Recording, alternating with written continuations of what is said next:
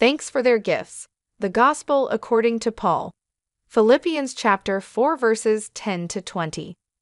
10. I rejoiced greatly in the Lord that at last you renewed your concern for me. Indeed, you were concerned, but you had no opportunity to show it. 11. I am not saying this because I am in need, for I have learned to be content whatever the circumstances. 12. I know what it is to be in need, and I know what it is to have plenty. I have learned the secret of being content in any and every situation, whether well fed or hungry, whether living in plenty or in want. 13. I can do all this through him who gives me strength. 14.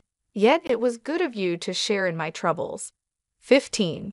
Moreover, as you Philippians know, in the early days of your acquaintance with the gospel, when I set out for Macedonia, not one church shared with me in the matter of giving and receiving, except you only.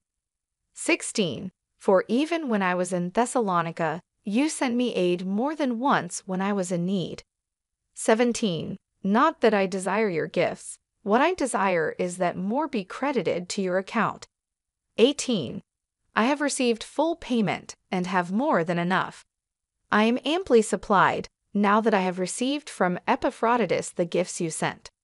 They are a fragrant offering, an acceptable sacrifice, pleasing to God.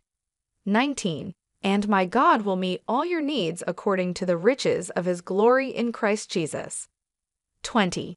To our God and Father be glory forever and ever. Amen.